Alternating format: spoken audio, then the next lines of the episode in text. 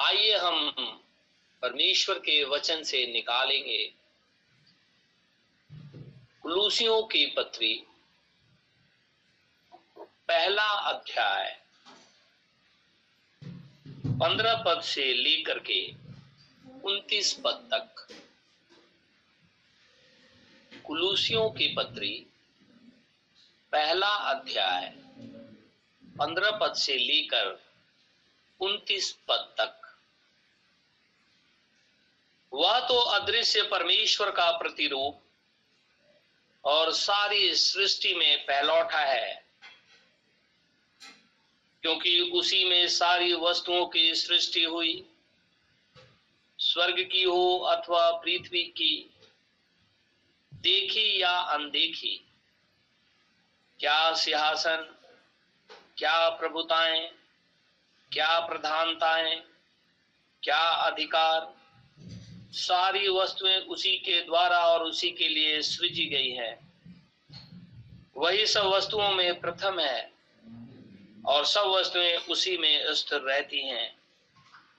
वही देह अर्थात कलिसिया का सिर है, वही आदि है और मरे हुओं में से जी उठने वालों में पहलौठा ये सब बातों में वही प्रधान ठहरे, क्योंकि पिता की प्रसन्नता इसी में है कि उसमें सारी परिपूर्णता वास करे और उसके क्रूस पर बहे हुए लहू के द्वारा मेल मिलाप करके सब वस्तुओं का उसी के द्वारा से अपने साथ मेल कर ले।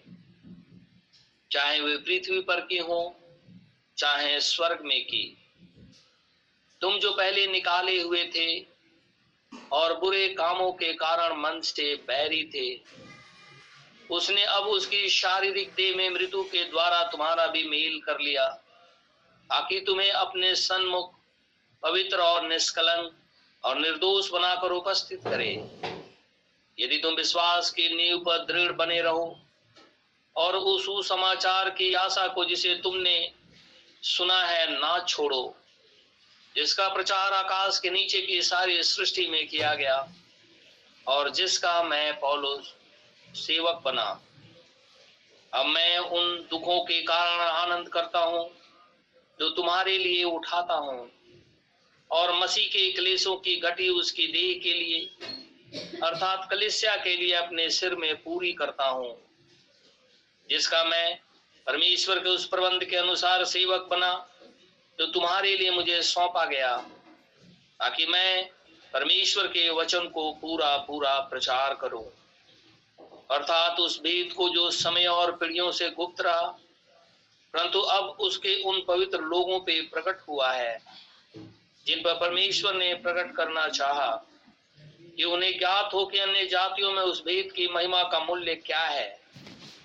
और वो ये है कि मसीह जो महिमा की आशा है तुम में रहता है, जिसका प्रचार करके हम हर एक मनुष्य को चेतावनी देते हैं। और सारे ज्ञान से हर एक मनुष्य को सिखाते हैं कि हम हर एक व्यक्ति को मसीह में सिद्ध करके उपस्थित करें। इसी के लिए मैं उसकी उस शक्ति के अनुसार, जो मुझमें सामर्थ के साथ प्रभाव डालती है, तन मन लगाकर परिश्रम भी करता हूँ। परमेश्वर के इस वचन के पढ़े और सुने जाने पर आशीष हो। आमिन। हम प्रभु का आज फिर से बहुत ही धन्यवादित हैं कि परमेश्वर ने आज हमें फिर से एक मौका दिया है कि हम अपने पापों से पश्चाताप कर लें। प्रभु यीशु मसीह के नाम से बपतिस्मा लें। निश्चित रीति से खुदा मंद खुदा हमारे पापों को धो करके साफ़ कर देगा। और हमें अपनी आत्मा से भी परिपूर्ण करेगा। हम प्रभु का इसलिए भी बहुत धन्यवादित हैं कि आज खुदा ने हमारे लिए एक ऐसा प्रबंध किया है कि हम वचन को सुन सकते हैं। और ये प्रभु का अनुग्रह है कि हम उसके, उस वचन को जो सामर्थी है, सुन सकते हैं और सुन करके उसे ग्रहण कर सकते हैं। हम प्रभु का इसलिए भी बहुत धन्यवादित हैं कि परमेश्वर हमारे मध्य में मौजूद है। स्वर्गीय सेना भी हमें चारों तरफ़ से घेरे हुए है। हम सभी जन खुदामंद खुदा की उपस्थिति में ही बैठे हुए हैं। और हम इसके लिए अपने खुदा को ही धन्यवाद करते हैं। हमने परमेश्वर के वचन से जो कुलूसियों की पत्री है, बहुत दिनों से अध्ययन कर रहे हैं। और हमने अभी तक देखा है कि खुदामंद खुदा जो एलोहिम है, जो सर्वशक्तिमान प्रभु परमेश्वर है, जो अनंत आत्मा है, उसके विचारों के अंदर में बहुत से गुण हैं। और वो उन गुणों को पृथ्वी के ऊपर में प्रकट करना चाहता है। और उसने ऐसा करके दिखाया और ये मसीह प्रकट परमेश्वर का भेद है। और कुलुसियों की पत्री में पौलुस लिखता है, ये अंत के समय में परमेश्वर अपने पवित्र लोगों के ऊपर में प्रकट करता है। और खुदावन खुदा, जो कुछ भी है वो संपूर्ण रीति से अपने उस शरीर के अंदर में देहधारी होकर के हमारे बीच में डेरा कर लिया। और इसलिए वो शांति का राजकुमार है। और खुदा खुदा का वचन कहता है, जो शोक करते हैं निश्चित रीति से वे शांति पाएँगे। आज पृथ्वी की हालत बहुत ही दयनीय है। लोग एक दूसरे का खून कर देते हैं। बीमारियाँ बहुत फैली हुई हैं। एक बीमारी जाती है, दूसरी बीमारी पृथ्वी को घेर लेती है, यह वर्ल्ड वाइड ऐसा है। लेकिन ऐसी परिस्थिति के अंदर में परमेश्वर के लोग भी इसी पृथ्वी के ऊपर में रहते हैं। और हमारी आशा, हमारी उम्मीद यही है। कि निश्चित रीति से खुदामंद खुदा हमें बचा करके रखेगा। क्योंकि वो यहोवा राफा है तो वो यहोवा शालोम भी है। और हमने पिछले संदेश में परमेश्वर के वचन से देखा था कि गिदोन ने एक ऑल्टर बनाया और उस ऑल्टर का नाम उसने रखा यहोवा शालोम। यहोवा शांति दाता है। आज पूरी पृथ्वी के ऊपर में धूम मची हुई है और मचनी भी चाहिए। क्योंकि जो लोग सो रहे हैं और वो ये सोच रहे हैं कि जैसे ज़िंदगी चल रही है, वैसे ही ज़िंदगी चलती रहे तो वो इस गफलत में ना रहे, वो इस नींद में ना रहे। क्योंकि यीशु मसीह आ रहा है। और हम खुदावंद खुदा के वचन से देखेंगे कि वो द्वार पर ही खड़ा है। परमेश्वर का वचन कहता है, हम लौदिकिया कलिसिया काल के अंदर में रह रहे हैं। और लौदिकिया कलिसिया काल 1906 से शुरू होता है। आपको बड़ा अद्भुत लगता होगा कि ये डेट कैसे कह सकते हैं। अप्रोक्सीमेट डेट होता है। क्योंकि कोई भी चीज़ जो इस पृथ्वी के ऊपर में होती है, वो यूँ ही नहीं होती। जैसे मैं आपको उदाहरण दू, ये पृथ्वी घूमती है वो यूँ ही नहीं घूमती। उसका कोई एक सेकंड इधर उधर नहीं होता। और वो ठीक अपने ऑर्बिट के अंदर में घूमती रहती है। और ये परमेश्वर ने इसे बनाया है, और जिससे हम दिन और रात की गणना करते हैं। या किसी और प्लेनेट को देखते हैं। ये खुदा ने ठहराया है, और बाइबल में ये लिखा हुआ है। तो लोदिकिया कलिसिया काल जब शुरू होता है और उस दिन से लेकर के आज 2021 साल तक काफ़ी एक लंबा समय निकल करके आ गया।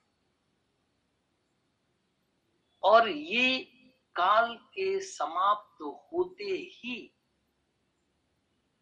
कलिसिया का उठाया जाना है। क्योंकि लौदिकिया कलिसिया काल के बाद और कोई भी कलिसिया काल नहीं इसलिए खुदावन खुदा इस कलिसिया काल के अंदर में कहता है, देख, मैं दरवाजे पे खड़ा हुआ हूँ और दरवाजे को खटखटा रहा हूँ। अगर तू खोलेगा तो मैं तेरे साथ बैठ करके भोजन करूँगा और तू भी मेरे साथ करेगा। तो यीशु मसीह आ रहा है, ये धूम मची हुई है। और जब यीशु मसीह आ रहा है तो यीशु मसीह किसको किसको रैप्चर में लेकर के जाएगा? किसको किसको? परमेश्वर का वचन कहता है नू के समय में बहुत करोड़ों में संख्या थी, लेकिन उसमें से केवल आठ प्राणी बचाए गए। खुदा एक ही था। जो नूह के पास आया और नूह से बातचीत किया और नूह का परिवार ही केवल बचाया गया। बाकी सारे लोग नाश हो गए। एक छोटी सी संख्या केवल बचाई गई। अब फिर से खुदामंद खुदा अपने दुल्हन को लेने के लिए आ रहा आज 12-15 अरब पूरे विश्व की जनसंख्या है। इस जनसंख्या में से छोटा एक झुंड है, मती की इंजील में लिखा हुआ है। ये छोटे झुंड मत है। बारह पंद्रह अरब में से केवल एक छोटा सा झुंड ही को लेकर के खुदामन खुदा स्वर्ग में चला जाएगा। कुंवरियाँ तो बहुत है लेकिन सबके दिए में तेल नहीं है। और जो मूर्ख कुमारियाँ का उदाहरण और बुद्धिमान कुमारियाँ का उदाहरण दिया गया है तो जो उसमें मूर्ख कुमारियाँ थी, उनके दिए में तेल थे। हम ये नहीं नकारते हैं कि उनके दिए में तेल नहीं थे। और तेल पवित्र आत्मा को दर्शाता है। सबसे पहले वो वर्जिन है, कुंवारी है प्रभु से मिलने को गई है। उनके पास दिया भी है। उस दिए के अंदर में तेल भी है। लेकिन वो पर्याप्त तेल नहीं है। और तेल पवित्र आत्मा को दर्शाता है। तो इसलिए ये 12-15 अरब के अंदर में अगर खुदावन खुदा आज आ जाता है तो जिनके दिए के अंदर में कम तेल है, उनके दिए बुझ रहे हैं। और जब उनके दिए बुझ रहे हैं तो वो संसार के अंदर में तेल लेने के लिए फिर से वापस खुदा को खोजने के लिए जाते हैं, तब तक दुल्हा आता है और जिसके दिए में तेल है, उसके संग वो चला जाता है और दरवाज़ा बंद हो जाता है। अब पृथ्वी पर जब यीशु मसीह आ रहा है और हमने शुरू से खुदामंद खुदा के वचन से देखा है कि परमेश्वर एक है और स्वर्ग के अंदर में सिंहासन भी एक है। लेकिन प्रभु यीशु मसीह बार बार एक बात कहता है, देखो, मैं पिता के पास जाता हूँ। वहाँ तुम्हारे पास रहने के लिए स्थान रखूँगा। और बाइबल में लिखा है कि वो पिता के दाहिनी तरफ़ जाकर के खड़ा हुआ है। ये क्या चीज़ है? हमने वचन से अभी तक देखा, लेकिन ये क्या चीज़ है? मैं अगर इसे फिर से कहूँ, हम पीछे चलते हैं पुराने नियम के अंदर में। तो हम देखते हैं कि परमेश्वर ने इज़राइल को जब जंगल में लेकर के आ रहा था तो परमेश्वर ने ही एक तंबू मूसा को दिखाया और कहने लगा कि इसी तरीके से एक तंबू बनाना, वो खुदा के लिए होगा, वो किसी और के लिए नहीं होगा। उस तंबू का उपयोग केवल परमेश्वर के लिए होगा और उसके अंदर में पवित्र और अति पवित्र स्थान है, वो कपड़े का तंबू था। लेकिन उसमें दो भाग है, एक पवित्र स्थान, एक अति पवित्र स्थान। अति पवित्र स्थान के अंदर में वाचा का संदूक था। लेकिन उस वाचा के संदूक से पहले एक पर्दा लगा हुआ था चमड़े का, जिसकी वजह से वो वाचा का संदूक पवित्र स्थान से दिखाई नहीं देता था। अगर पवित्र स्थान के अंदर में बलि चढ़ाया जा रहा है तो अति पवित्र स्थान दिखाई नहीं दे रहा, क्योंकि वो पर्दे के पीछे है।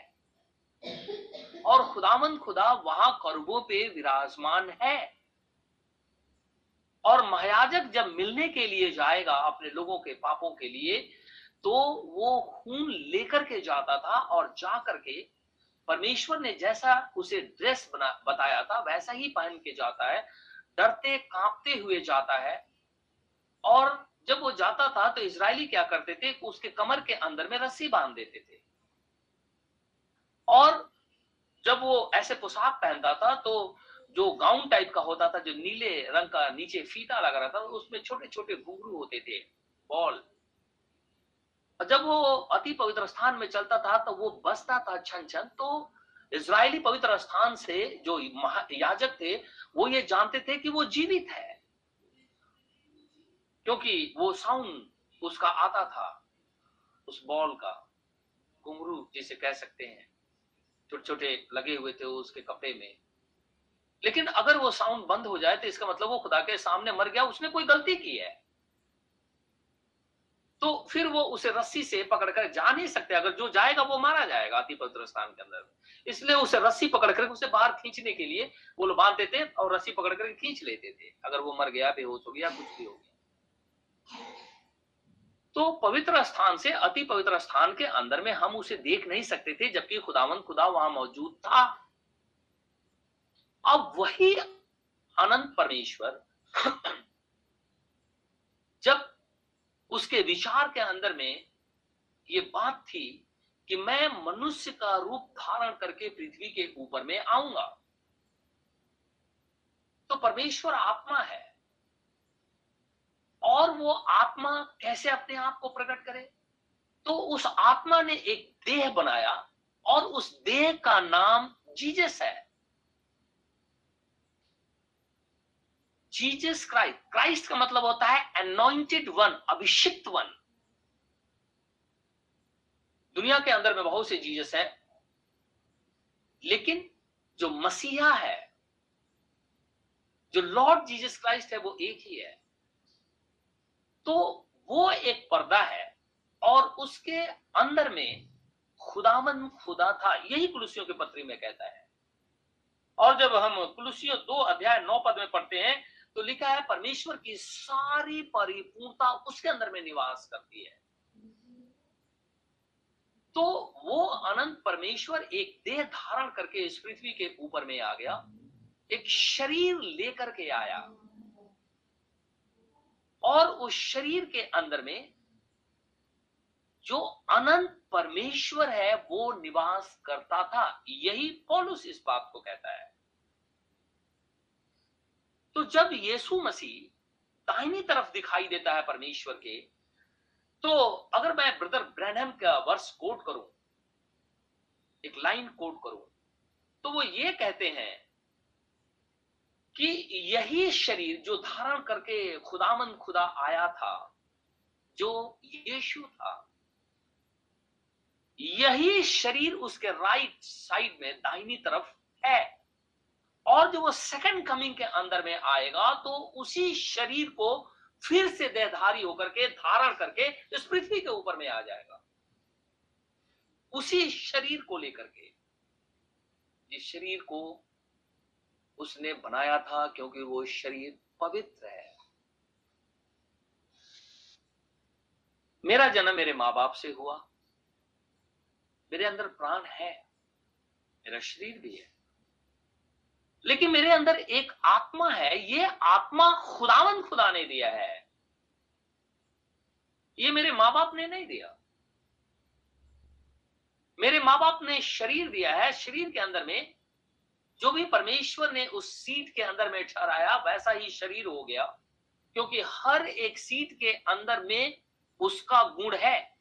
चाहे वो पेड़ पौधा हो, चाहे वो जानवर हो, चाहे वो मनुष्य हो, चाहे वो जल के अंदर में कुछ भी रहता हो, कोई भी एनिमल्स होते हैं, वो वाटर एनिमल्स उनका शरीर भी उस सीट के अंदर में ही है। एक छोटा सा आप देखें, बरगद का पेड़ एक छोटा सा सीड होता है, जब उसको आप बड़े फल को तोड़ेंगे, छोटा सीड होता है, उस सीड के अंदर में इतना बरगद का पेड़ बड़ा है। लेकिन हमारे अंदर में भी शरीर है, प्राण है, लेकिन जो ये आत्मा है, वो खुदामंद खुदा ने हमें दिया है। यही आत्मा खुदा से बातचीत करता है। तो वो जो उसके दाहिनी तरफ़ है, वो देह है, उसी देह को धारण करके यीशु मसीह इस पृथ्वी पर आ रहा है। और पृथ्वी वाला नाम जो इटर्नल स्प्रीट का है, वो जीसस क्राइस्ट ही है। आप मेरी बात ध्यान से सुने कंफ्यूज नहीं होंगे। जो एलोहिम है, जो मैं जो हूँ, सो हूँ है। जो इमैनुअल है, जो यहोवा है, वो एक देह धारण करके इस पृथ्वी के ऊपर में आया और परमेश्वर का उद्धार वाला नाम साल्वेशन वाला नाम जीसस क्राइस्ट है। लेकिन वो जो शरीर है, वो मनुष्य है, एक कठिन है। और हम जो संबोधन करते हैं, या आप बोलते हैं, या बाइबल पूरी बोलती है, वो इटर्नल स्पिरिट को बोलती है, और इसीलिए वो कहता है, हे इज़राइल, सुन, देख, तेरा एक ही खुदा है। इसमें ट्रिनिटी का कोई भी वैल्यू कोई भी स्थान नहीं है, क्योंकि तीन परमेश्वर नहीं है। थोड़ा मैं आगे निकालूँगा खुदा के वचन से। लुका की इंजील। लुका की इंजील 19 अध्याय। लुका की इंजील और उसका 19 अध्याय।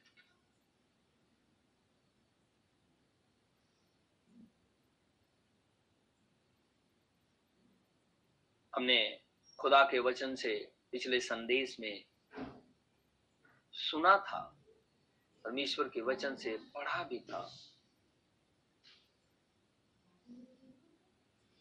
कि इज़राइलियों ने सैमुअल के समय में अनंत परमेश्वर को, जो उनका राजा था महाराजा था, नकार दिया और अपने लिए एक राजा की मांग की। और इसलिए इज़राइल में पहला किंग जो हुआ, वो शाउल हुआ। और परमेश्वर ने ही शामुल से कहा, हे शामुल इनकी बात मान ले। इन लोगों ने तुझे नहीं मुझे नकार दिया है कि मैं इनका राजा ना रहूँ। अब वही राजाओं का राजा, जब देह धारण करके, एक शरीर को लेकर के, इस पृथ्वी के ऊपर में आया तो यरूशलेम के अंदर में वो प्रचार करता था, उपदेश सुनाता था, रोज सुनाता था और जब जब वो वचन सुनाता था, फरीसी, शास्त्री, सदुकी चिढ़ते थे कि इसकी उम्र इतनी नहीं है। फिर भी ये कहता है कि मैं परमेश्वर का पुत्र हूँ। और अजीब सी बात करता है। मुर्दों को ज़िंदा कर देता है ये। कोढ़ियों को शुद्ध कर देता है। बीमारों को चंगा करता है। दुष्ट आत्माएँ भाग जाती हैं। पानी पे चलने लगता है। हवा और पानी को डांट देता है। पानी को ये दाखरस बना देता है। सब कुछ इसके वश में है। जबकि हम लोग इस व्यवस्था को जानते हैं। हम कुछ नहीं कर सकते, लेकिन ये सब कुछ करता है। तो उसको इन लोगों ने नाम दे दिया कि तेरे अंदर में बाल जबूल की आत्मा है। दुष्ट आत्माओं का जो सरदार है, उसको बाल जबूल। कहते थे, उसको यीशु मसीह को बोल दिया। यीशु मसीह कहने लगा, तुम लोग ऐसा मत कहो पवित्र आत्मा को अगर तुम ऐसा कहोगे, तुम्हारे पाप माफ़ नहीं होंगे। और वो इस रीति से अपना ही वचन स्वयं परमेश्वर उस शरीर में से होकर के दे रहा था, प्रचार कर रहा था। और लोगों को वो मार्ग बता रहा था, जिस मार्ग पे चल करके वो अदन की बारी में जो जीवन का वृक्ष था, उसके अधिकारी हो जाए। वो रोज मंदिर में जाकर के प्रचार करता था। एक दिन की घटना हुई कि वो कहने लगा कि तुम लोग गाँव के अंदर में जाओ और वहाँ जाकर के ये कहो कि मुझे गधई का बच्चा चाहिए। और अगर कोई तुम्हें रोकता है कि तुम कैसे इस गधई के बच्चे को खोल रहे हो तो तुम उनसे कहना कि प्रभु का इसका प्रयोजन है। खुदावन, खुदा का इसका प्रयोजन है।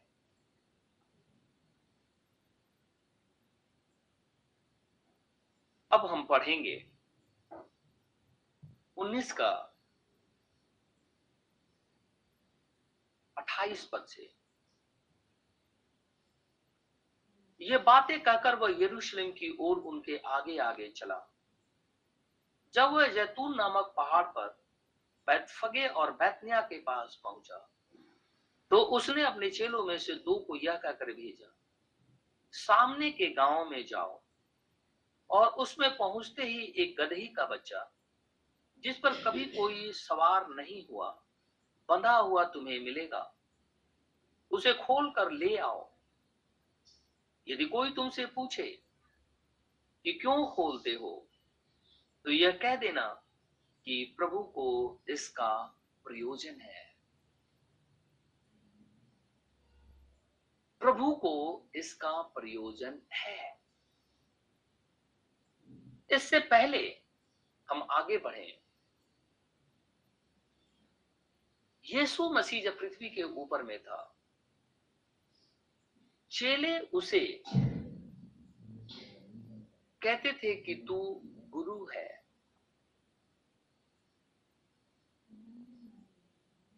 और तू रब्बी है। तो यीशु मसीह बार बार कहता था तुम लोग मुझे गुरु क्यों कहते हो? क्योंकि गुरु तो एक ही है। केवल एक ही पवित्र है और कोई पवित्र नहीं है। लेकिन जब समय यहाँ आया तो वो कहता है कि जाकर के जब तुम गधे के बच्चे को खोलना तो उनसे कहना, अगर कोई रोकता है तो कहना कि प्रभु का इसका प्रयोजन है। Because the lord had need of him खुदा का इसका प्रयोजन है। तो ये कैसी बात है? जरा मैं आगे बढ़ू, इससे पहले हम एक वर्ष में निकालूँगा। यहुना की इंजील तेरा अध्याय यहुना की इंजील। और उसका तेरह अध्याय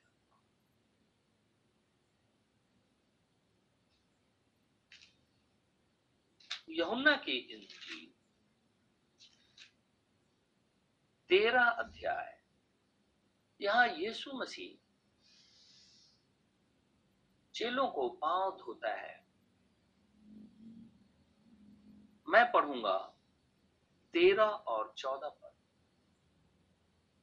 तो कहता है यीशु मसीह, तुम मुझे गुरु और प्रभु कहते हो। तुम लोग जो है हो वो मुझे गुरु भी कहते हो और प्रभु भी कहते हो। और ठीक ही कहते हो, क्योंकि मैं वही हूँ। यदि मैंने प्रभु और गुरु होकर तुम्हारे पाँव धोए तो तुम्हें भी एक दूसरे के पाँव धोना चाहिए। यीशु मसीह कहता है, तुम मुझे गुरु और प्रभु कहते हो और भला कहते हो क्योंकि मैं वही हूँ। अब जो यीशु मसीह, ये बात कहता है कि मैं ही मास्टर हूँ, मैं ही लॉर्ड हूँ। क्योंकि मैं वही हूँ तो जब ये बात करता है तो वो वो इटर्नल स्प्रिट ही बात करता है। क्योंकि वो है। इसलिए यीशु मसीह कहता है कि तू मुझे पृथ्वी पर किसी को प्रभु, किसी को पिता मत कहना। तो तुम्हारा एक ही पिता है। वो इटर्नल स्प्रिट को रिप्रेजेंट करता है, उस शरीर को नहीं। उस अनंत आत्मा ये बात कर रहा है। क्योंकि तो वो है। और जब वो अनंत आत्मा इस बात को कह रहा है तो समय के अंतराल पे जैसे ही अब उसे राजा बनना है तो वो ये कहता है कि जाओ, जाकर के गधे का बच्चा लेकर के आओ जिसपे कभी कोई नहीं बैठा है। और कोई भी तुमसे ये सवाल पूछे कि तुम इसे क्यों ले जाते हो तो उसको कहना कि प्रभु का इसका प्रयोजन है, अर्थात लॉर्ड। और तुम्हें वो जाने देगा। तुम्हें रोकेगा नहीं। ये अनंत आत्मा उस कटिन में से, उस शरीर में से होकर के बातचीत कर रहा है। एक वर्ष मैं और निकालूँगा। लुका की इंजील 18 अध्याय। ठीक इससे पहले, लुका की इंजील 18 अध्याय।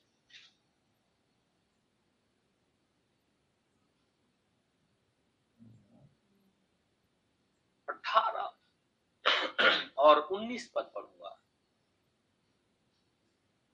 किसी सरदार ने उसे पूछा, हे उत्तम गुरु, अनंत जीवन का अधिकारी होने के लिए मैं क्या करूँ? यीशु मसीह को संबोधित कर रहा है, उत्तम गुरु, यीशु ने उससे कहा, तू मुझे उत्तम क्यों कहता है? अब दोनों बात में अंतर है। अभी हमने पढ़ा यमुना की इंजील, जो 19 तेरह अध्याय का चौदह और तेरह और चौदह पद वहाँ वो कहता है, मैं हूँ, मैं उत्तम गुरु हूँ। और यहाँ ये कहता है, मैं उत्तम गुरु नहीं हूँ। मुझे उत्तम क्यों कहता है?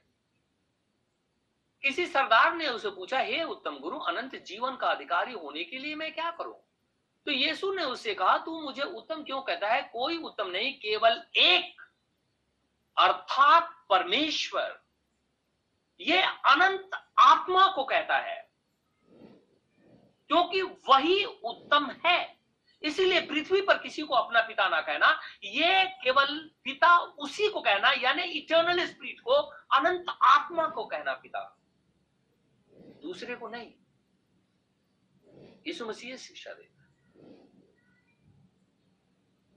परमेश्वर जब उस कटिन के अंदर में है, जो देह है जो अनोइंटेड है, जो परमेश्वर का पुत्र है, वो शरीर, उसमें जब वो होता है तो वो ये कहता है, मैं हूँ। मैं ही अनंत गुरु हूँ। मैं ही उत्तम गुरु हूँ। मैं ही उत्तम से उत्तम। केवल मैं ही दूसरा कोई नहीं है। अब यीशु मसीह इतने दिन तक यरूशलेम मंदिर में प्रचार करता था। चेले उसको कहते थे, वो बोलता था कि नहीं, उत्तम मुझे मत कहो। लेकिन जब उसे किंग बनना है, राजा बनना है तो वो कहता है अथॉरिटी के साथ में कोई तुम्हें रोक नहीं सकता। अगर कोई रोकेगा तो उसे कहना। उससे ये बात कहना, प्रभु का इसका प्रयोग। खुदा को ये बातें चाहिए। कोई उत्तम नहीं, केवल एक अर्थात परमेश्वर। यीशु जब शरीर में होता था, तब वह एक मनुष्य है। परंतु जब पवित्र आत्मा उसमें सदैव निवास करता है, तब वो लॉर्ड है। बहुत लोगों को ये मिस्ट्री समझ में नहीं आती। कि मैं थोड़ा सा इतने दिनों तक हमने इन सब चीज़ों को देखा है परमेश्वर के वचन से, थोड़ा और हम इसे आज देखेंगे। हम निकालेंगे लुका की इंजील, उसका दूसरा अध्याय। लुका की इंजील। दूसरा अध्याय।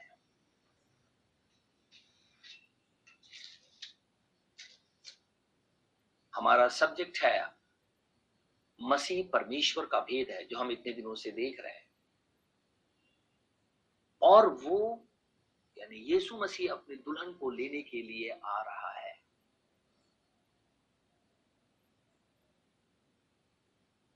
लुका के इंजील दूसरा अध्याय। और यह यीशु मसीह के जन्म के विषय में लिखा हुआ है। लेकिन मैं उनतालीस, चालीस पद पढ़ूँगा। जब वे प्रभु की व्यवस्था के अनुसार सब कुछ पूरा कर चुके, यानी मरियम और यूसुफ तो गलील में अपने नगर नासरत को फिर चले गए और बालक बढ़ता। अब अनंत आत्मा बालक नहीं है। क्योंकि इब्रानियों के पत्री सात अध्याय में लिखा है, उसके माँ बाप नहीं है। उसके दिनों का आदि और अंत भी नहीं है, शुरू भी नहीं है। वो बच्चा नहीं है। लेकिन ये जो बच्चा पैदा हुआ है, जिसका नाम जीजस है, जिसको जबराइल आकर के बोल गया, वो शरीर को, क्योंकि वो पवित्र है, आप इस बात को ध्यान रखेंगे। वो पवित्र है क्योंकि परमेश्वर की सीट से जन्मा है। खुदा ने वो देह तैयार की है। इसीलिए वो पवित्र है। उसके अंदर में कोई दाग नहीं। तो कहता है, और वो बालक बढ़ता और बलवंत होता गया और बुद्धि से परिपूर्ण होता गया और परमेश्वर का अनुग्रह उस पर था। किसका अनुग्रह था? खुदा का। तो अगर हम इसे उल्टा समझ लेंगे तो हम ये समझ लेंगे कि अगर वो बच्चा जो पैदा हुआ था, अगर वो परमेश्वर है तो परमेश्वर का अनुग्रह परमेश्वर के ऊपर में कैसे हो सकता है? नहीं हो सकता। यहाँ वो जो शरीर है, जो कटन है, उसके विषय में बात कर रहा है, वो यीशु है। वही परमेश्वर का पुत्र है।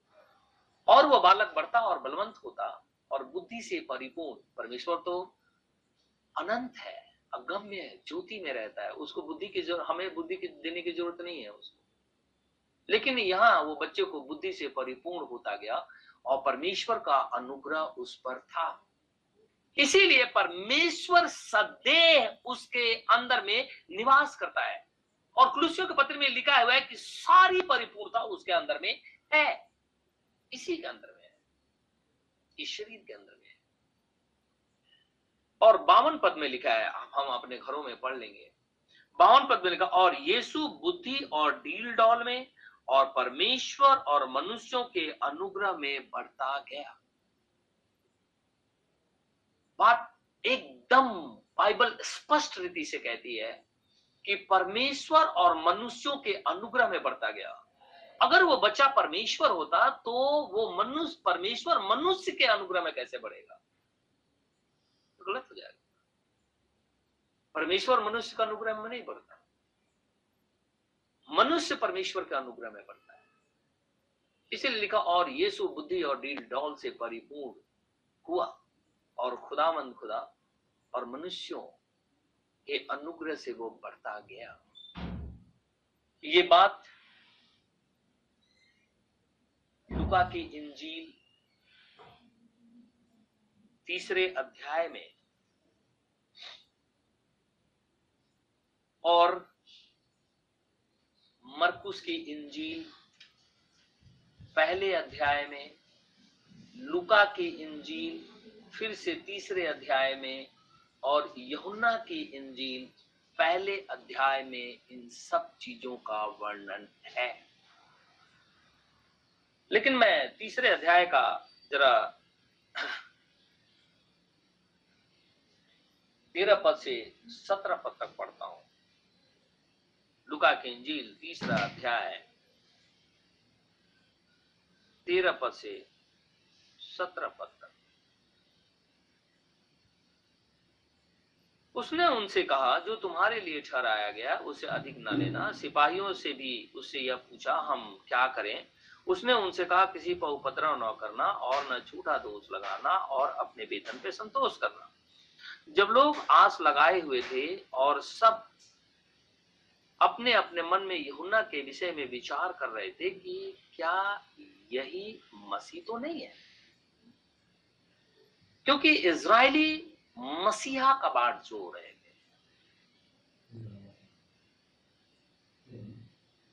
परमेश्वर जब मूसा से बातचीत किया था। तो मूसा कहता है कि मेरे समान एक नबी होगा। परमेश्वर उसे बोल पाता। इसराइल उसका इंतज़ार कर रहा था। यहुना जब आ गया तो वो लोग कहने लगे, कहीं यही तो खुदा नहीं है, मसाया नहीं है? तो लिखा हुआ है तो यहुना ने उन सबसे कहा, मैं तो तुम्हें पानी से बपतिस्मा देता हूँ परंतु आने वाला है जो मुझसे शक्तिमान है। मैं तो इसके योग्य भी नहीं कि उसके जूती के बंधन खोल सकूँ, वह तुम्हें पवित्र आत्मा और आग से बपतिस्मा देगा। उसका सूप उसके हाथ में है और वह अपना खलिहान अच्छी तरह से साफ़ करेगा और गेहूँ को अपने खत्ते में इकट्ठा करेगा, परंतु भूसी को जो आग में, जो बुझने की नहीं जला देगा। और मैं इसलिए इस वचन को पढ़ा क्योंकि इज़राइली कंफ्यूज हो रहे थे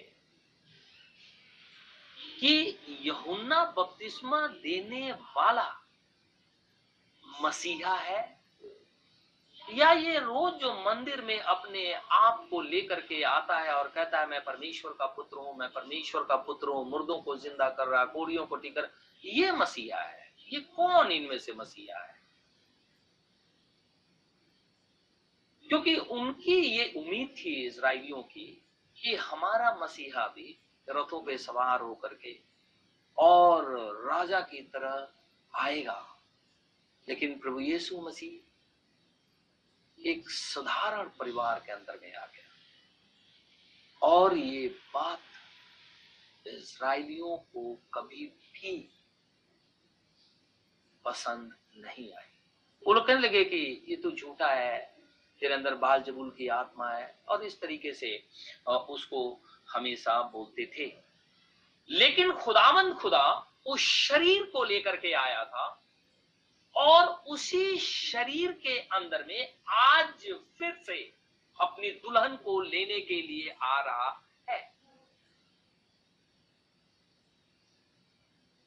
ये शायद नबी की पुस्तक नौ अध्याय छह पद में लिखा हुआ है कि हमें एक बालक दिया गया। मरियम उस वर्ष को, यशाया नौ छह को पूरा करती है, क्योंकि वो बालक मरियम की कोख में से होकर के आ गया।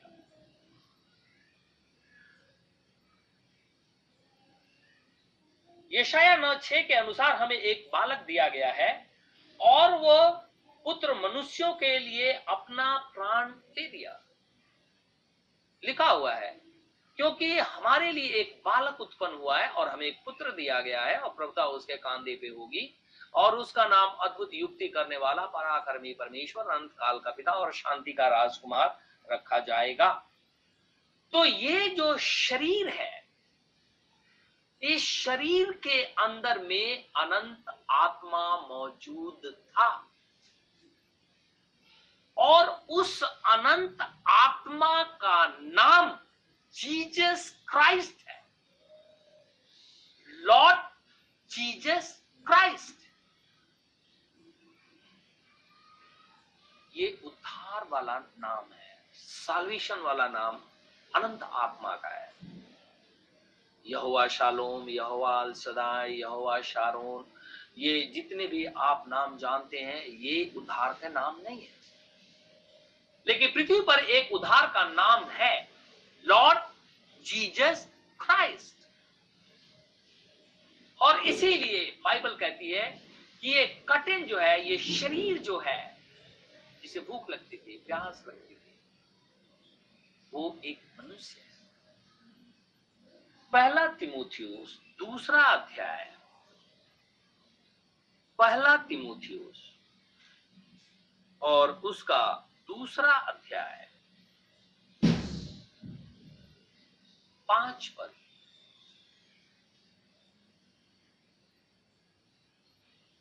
क्योंकि परमेश्वर एक ही है, क्योंकि परमेश्वर एक ही है और परमेश्वर और मनुष्यों के बीच में भी एक ही बिछवई है, अर्थात मसीह। यीशु जो मनुष्य ये अनोइंटेड है। तभी वो हमारे पापों के लिए कुर्बानी देगा।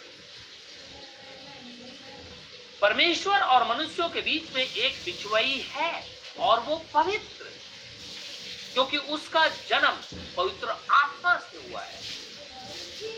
पाप को नहीं था। केवल वही एक मीडिएटर है। कोई और दूसरा नहीं है। और मीडिएटर कैसे हुआ अपने ही लहू को चढ़ाकर दूसरे का लहू नहीं। अपने ही पवित्र लहू को उसने चढ़ाया। बाइबल कहती है, वो मसीह यीशु जो मनुष्य है। तो वो शरीर जो है उस शरीर के अंदर में अनंत आत्मा निवास करता है। और कुलुसियों के पत्री में यही लिखा हुआ है, जो कुछ भी खुदामंद खुदा है, उस शरीर को लेकर के इस पृथ्वी पर आया हुआ है और पृथ्वी पर चल रहा है। वो महान अनंत आत्मा पृथ्वी पर चल रहा है। और मनुष्य उसे उड़ाते हैं। एक बार क्या हुआ कि जब यीशु मसीह बारह साल का हुआ तो नाम लिखाई जैसे होता था तो यूसुफ और उसकी पत्नी मरियम और यीशु मसीह बारह साल का था, ये तीनों गए हुए थे। और तीनों जब गए थे तो वहाँ से जब वो लौटने लगे तो काफ़ी आगे एक दिन का रास्ता निकल गया।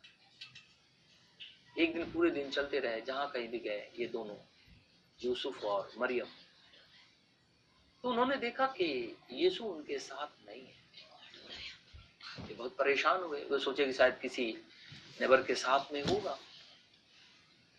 जब वहाँ भी नहीं मिला तो लौट करके फिर से यरूशलेम। और जब वहाँ वो गए तो उन्होंने देखा कि वो तो शास्त्रियों और फरीसियों के बीच में बैठ करके प्रभु की बातें कर रहा है। मैं इसे पढ़ूँगा। लुका की इंजील दो अध्याय।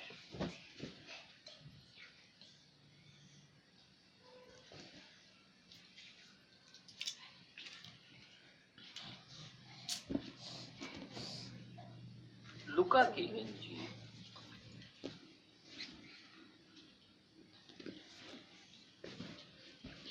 दो अध्याय।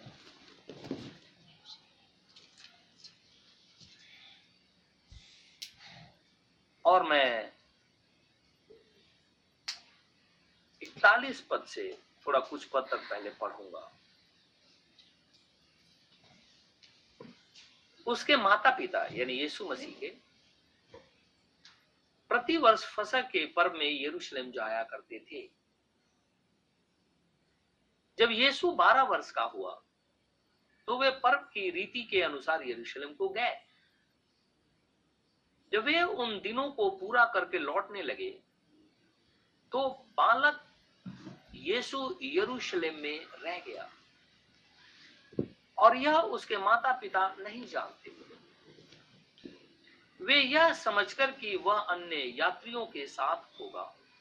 एक दिन का पड़ाव निकल गए और उसे अपने कुटुंबियों और जान पहचान वालों में ढूँढने लगे। पर जब नहीं मिला तो ढूंढते ढूंढते यरूशलेम को फिर लौट गए। और तीन दिन के बाद उन्होंने उसे मंदिर में उपदेशकों के बीच में बैठे, उनकी सुनते और उनसे प्रश्न करते हुए पाया। जितने उसकी सुन रहे थे, वे सब उसकी समझ और उसके उत्तरों से चकित थे। तब वे उसे देखकर चकित हुए और उसकी माता ने उसे कहा, हे पुत्र हे पुत्र, तूने हमसे क्यों ऐसा व्यवहार किया? क्या व्यवहार किया था? वो उनके संग नहीं गया। देख तेरा पिता और मैं उड़ते हुए तुझे ढूंढते हैं। क्या यीशु मसीह यीशु का पिता यूसुफ था? बाइबल कहती है नहीं बाइबल कहती है कि जबराइल आया था मरियम के पास में और कहने लगा था, तू गर्भवती होगी। और गर्भवती इसलिए होगी क्योंकि ये शायद नौ छ में ये भविष्यवाणी की गई है। और उस भविष्यवाणी के अनुसार तू गर्भवती होगी, एक बालक को जन्म देगी। और पुत्र जनेगी और उसका नाम यीशु रखना, जिसका अर्थ होता है परमेश्वर उद्धार करता। तो यहाँ ये कहती है कि तूने हमसे ऐसा क्यों व्यवहार किया? देख तेरा पिता और मैं उड़ते हुए तुझे ढूंढते हैं। यूसुफ तो उसका पिता नहीं है। शायद संसारिक रीति से वो ये बात कहते थे। उसने उनसे कहा, अब यीशु मसीह देखिए क्या कहता है। उसने उनसे कहा, तुम मुझे क्यों ढूंढते थे? अब यीशु मसीह सवाल कर, तुम लोग मुझे क्यों ढूंढते हो? क्या बात है? क्या नहीं जानते थे कि मुझे अपने पिता के भवन में होना अवश्य है? यूसुफ बढ़ई है और परम पवित्र परमेश्वर जो सनातन काल की चट्टान है, उसके भवन के अंदर में यीशु मसीह उसके विषय में बातचीत कर रहा है। और जब इसकी माँ इससे बातचीत करती है तो यूसुफ को अपना पिता नहीं कहता। वो परमेश्वर को अपना पिता कहता है और वो कहता क्या तुझे पता नहीं है कि मुझे अपने पिता के घर में रहना है? और मरियम तो इस बात को जानती थी। यूसुफ को भी स्वप्न में जिब्राइल ने दर्शन दिया था। जब मरियम के पास आया था तो बोला तो गर्भवती होगी पवित्र आत्मा के द्वारा? और यूसुफ के पास जिब्राइल आया, जब यूसुफ ये मन बना लिया था कि मैं इसको छोड़ दूँगा तो आकर के जिब्राइल कहने लगा, तू उसे मत छोड़, उसे अपने घर में ले आ, क्योंकि उसके कोख के अंदर में जो भी बच्चा है, वो परमेश्वर की तरफ़ से है। तो दोनों जानते थे। ये तो खुदा का बेटा है। इसीलिए यीशु मसीह को किसने बताया था कि वो खुदा का बेटा है? किसने बताया? किसी ने नहीं। क्योंकि वो पवित्र था।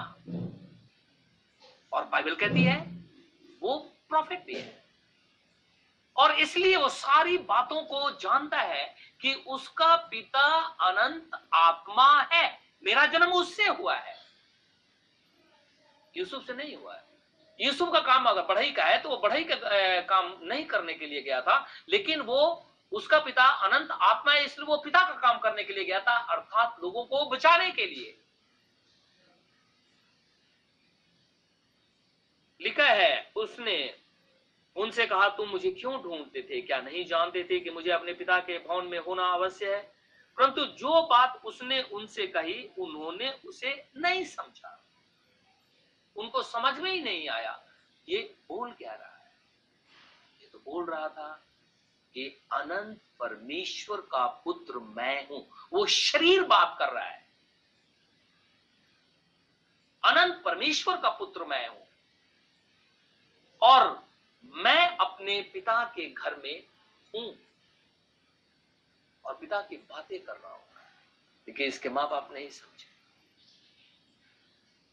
परंतु जो बातें उसने उनसे कही, उन्होंने उसे नहीं समझा। तब वह उनके साथ गया और नासरत में आया और उनके वश में रहा और उसकी माता ने ये सब बातें अपने मन में रख लिया था। वो अपने हृदय के अंदर में इन बातों को रखी हुई थी। और जब वो अपने हृदय के अंदर इन बातों को रखी थी तो हो सकता है उसे याद आ रहा हो कि जिब्राइल ने तो ऐसे आकर के कहा। ये तो खुदा का बेटा है। वो शरीर वो शरीर कटन है, पर्दा है। उस पर्दे के पीछे अनंत परमेश्वर है। वो अनंत परमेश्वर जिसने सारे ब्रह्मांड को बनाया, वो मौजूद तो हम जो लॉर्ड कहते हैं, उस परमेश्वर को लॉर्ड कहते हैं। इसलिए यीशु मसीह से भी फरीसियों ने जब पूछा कि सबसे बड़ी आज्ञा क्या है तो वो कहता है कि, हे इज़राइल, सुन, तेरा एक ही खुदा है। और जब वो राजा बनने के लिए गया तो जब वो गधई के बच्चे को लाने के लिए कहा तो कहने लगा, जाकर के उससे कहो, प्रभु का इसका प्रयोजन है। अब वो अपने आप को रह रह के प्रकट कर रहा है कि मैं अनंत जो बातें करो जैसे मैंने कहा, मेरा प्राण है, मेरा शरीर है, ये मेरे माँ बाप जो सीड है, उससे मेरा ये सब कुछ जना। लेकिन जो मेरे अंदर आत्मा है, वो खुदा की तरफ़ से है। तो परमेश्वर जो कुछ भी था, वो उस शरीर के अंदर में था। और जब वो राजा बनने के लिए चला, कि हम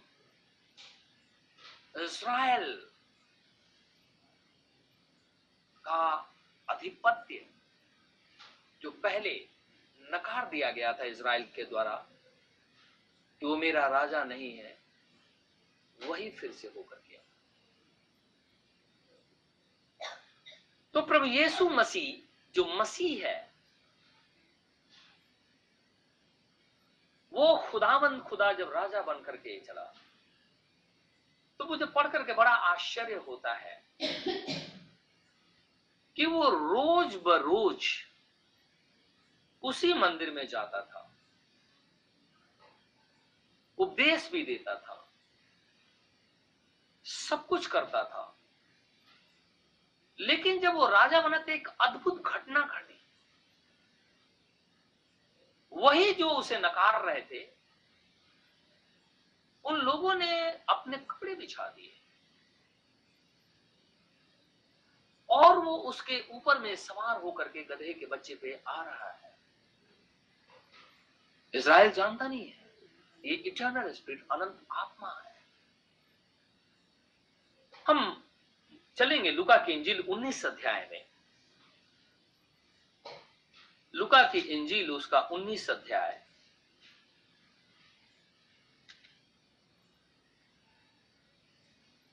इकतीस पद। यदि कोई तुमसे पूछे कि क्यों खोलते हो तो यह कह देना कि प्रभु को इसका प्रयोजन है। अब अनंत परमेश्वर अपने आप को आगे करके बात कर रहा है, अब प्रकट कर रहा है अपने आप को। जो भेजे गए थे, उन्होंने जाकर जैसा उसने उनसे कहा था, वैसा ही पाया।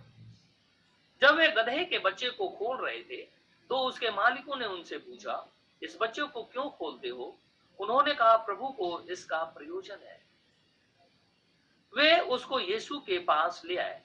जैसे ही उन्होंने बोला कि लॉर्ड को इसका प्रयोजन है, उन्होंने फिर कुछ भी नहीं बोला।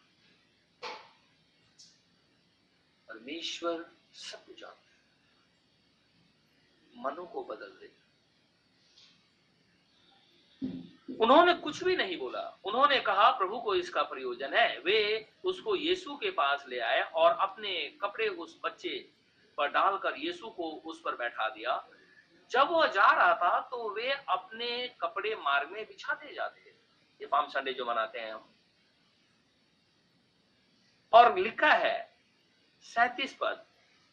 निकट आते हुए जब वह जैतून पहाड़ की ढलान पर पहुँचा तो चेलों की सारी मंडली उन सब सामर्थ के कामों के कारण जो उन्होंने देखे थे, आनंदित होकर बड़े शब्द से परमेश्वर की स्तुति करने लगे। और क्या कहते हैं? धन्य है वो राजा। धन्य है वो राजा जो प्रभु के नाम से आता है। अब प्रभु का नाम क्या है?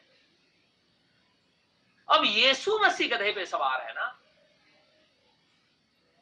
और चेले पहले लिखा है कि सारी बातों को उन्होंने पहले देखा और प्रेस करने लगे और कहने लगे, धन्य है वो राजा जो प्रभु के नाम से आता है।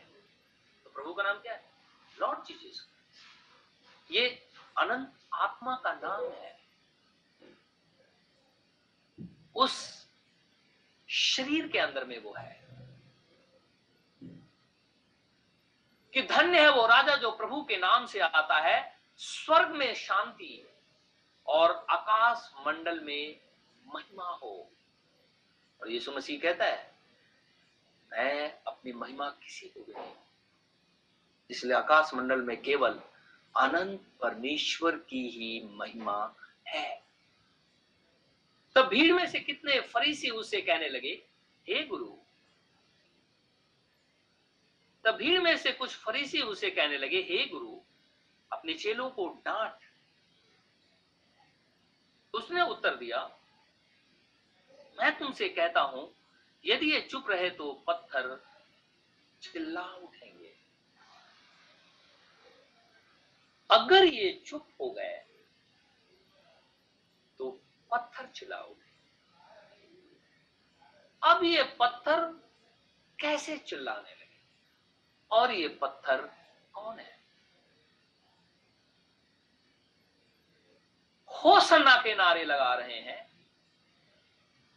हो सन्ना हो सन्ना के नारे लगा रहे हैं। आकाश में परमेश्वर की महिमा हो, पृथ्वी पर खुदावन खुदा की जय जयकार हो स्वर्ग के अंदर में परमेश्वर की जय जयकार। हो कपड़े बिछा रहे हैं खजूर की डालियाँ हिला रहे हैं जय जयकार हो सन्ना के नारे लगा रहे। हैं धन्य है वो जो परमेश्वर के, उस राजा के नाम से, प्रभु के नाम से आता है।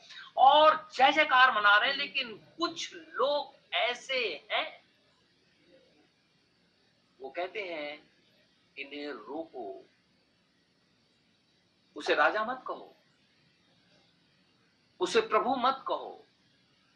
उसे शांति का राजकुमार मत कहो। उसे यहोवा शालोम कहने की ज़रूरत नहीं है। उसे यहोवा राफा कहने की ज़रूरत नहीं है। उसे यहोवा अल सदाई कहने की ज़रूरत नहीं है। यीशु मसीह कहने लगा, ये पत्थर चिल्ला उठेंगे।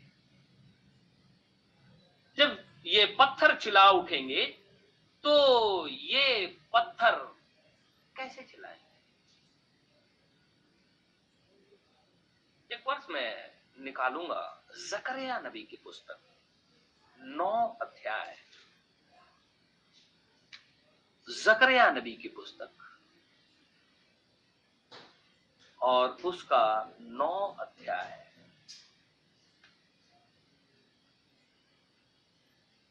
नौ पद। हे सियोन हे सियोन बहुत ही मगन हो। हे यरूशलेम, जय जयकार कर। क्योंकि तेरा राजा तेरे पास आएगा। पाप संडे के दिन आ गए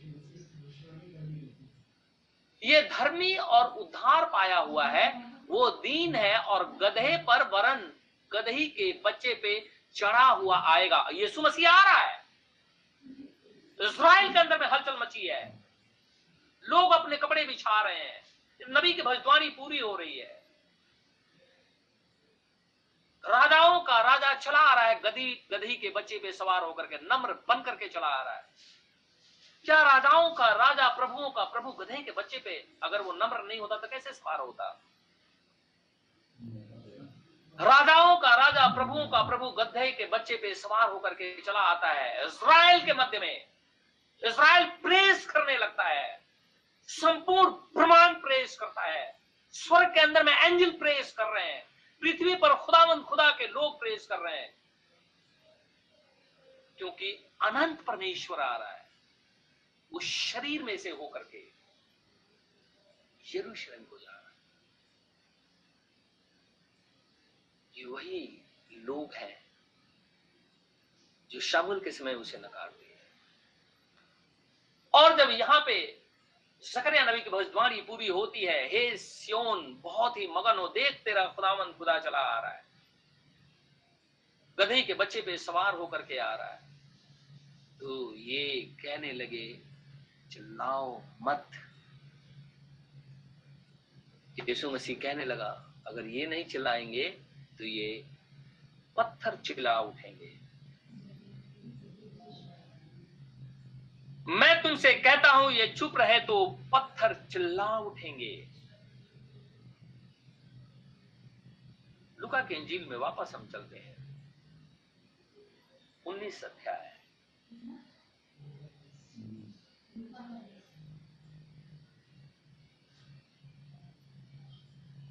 तब भीड़ में से कुछ फरीसी उसे कहने लगे, हे गुरु, अपने चेलों को डांट। अपने चेलों को डांट।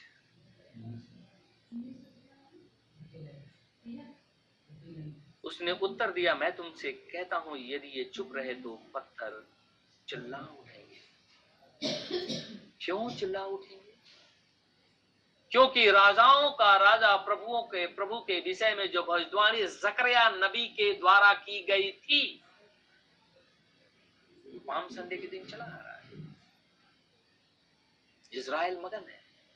और इसराइली कौन है? तो बाइबल ही कहती है, जिनके मन शुद्ध है। जिनके मन शुद्ध है, वो इसराइली है। तो जिनके मन शुद्ध है, वो प्रेस कर रहे हैं। जिनके मन अशुद्ध है, वो कह रहे हैं, चुप हो जाओ। उसे खुदा कहने की ज़रूरत नहीं है। लेकिन यही तो भेद है कि उस शरीर के अंदर में अनंत आत्मा उस गधे के ऊपर में बैठा हुआ है। राजाओं का राजा, प्रभुओं का ज्यूस इसराइली है और सेंटाइल जो मूर्ति पूजक, वो अन्य जाति, वही पत्थर अगर इसराइली चुप हो गए तो ये सेंटाइल चिल्ला उठेंगे। और यही कारण है कि आज हम चिल्लाते हैं, वो राजाओं का राजा और प्रभुओं का प्रभु। ये यहूदी अगर चुप हो जाते हैं, ये पत्थर चिल्लाएँगे, ये मूर्ति पूजक लोग चिल्लाएँगे, क्योंकि कल हम खुदा को नहीं जानते थे, हम पाप के अंदर में फंसे हुए थे, नाना प्रकार की गंदगी के अंदर में फंसे हुए थे। ये परमेश्वर ने जब हमें छुड़ा दिया तो हम चिल्लाते हैं कि खुदावंद खुदा हमारा राजा है। प्रभु, हम सबको आशीष और बरकत दे। हम संडे के दिन इसे आगे की तरफ़ देखेंगे। ये बहुत ही इंपॉर्टेंट चैप्टर है। हम संडे के दिन इसे और देखेंगे, क्या हुआ है। आइए हम दुआ करेंगे।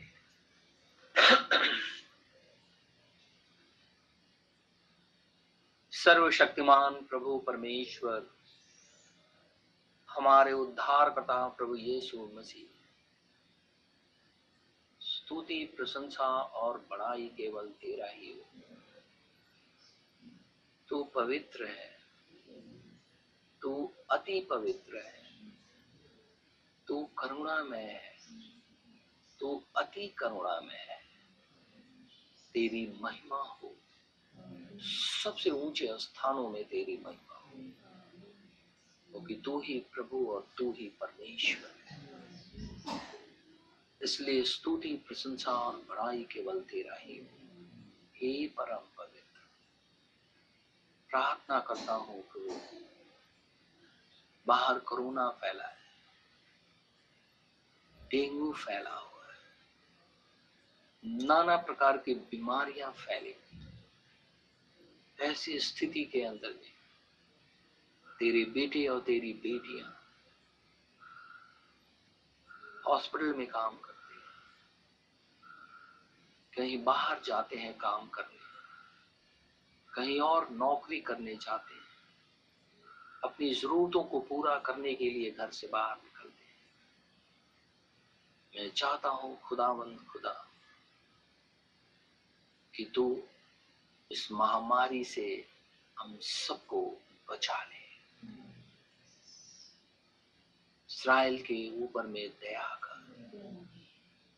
यरूशलेम की शांति के लिए दुआ माँगता हूँ। वो तेरा पवित्र नगर है। रहम कर। मेरे जीवित खुदावन खुदा हमारे दिल्ली शहर, हमारे देश वरन संपूर्ण मानव जाति के ऊपर में भी दया कर क्योंकि तू सृष्टि करता है, तू परमेश्वर है। रहम करता कि लोग मरने से बच जाए। तो कहता है, बीमारियाँ, भजन संहिता इक्यानवे में लाखों लाख लोग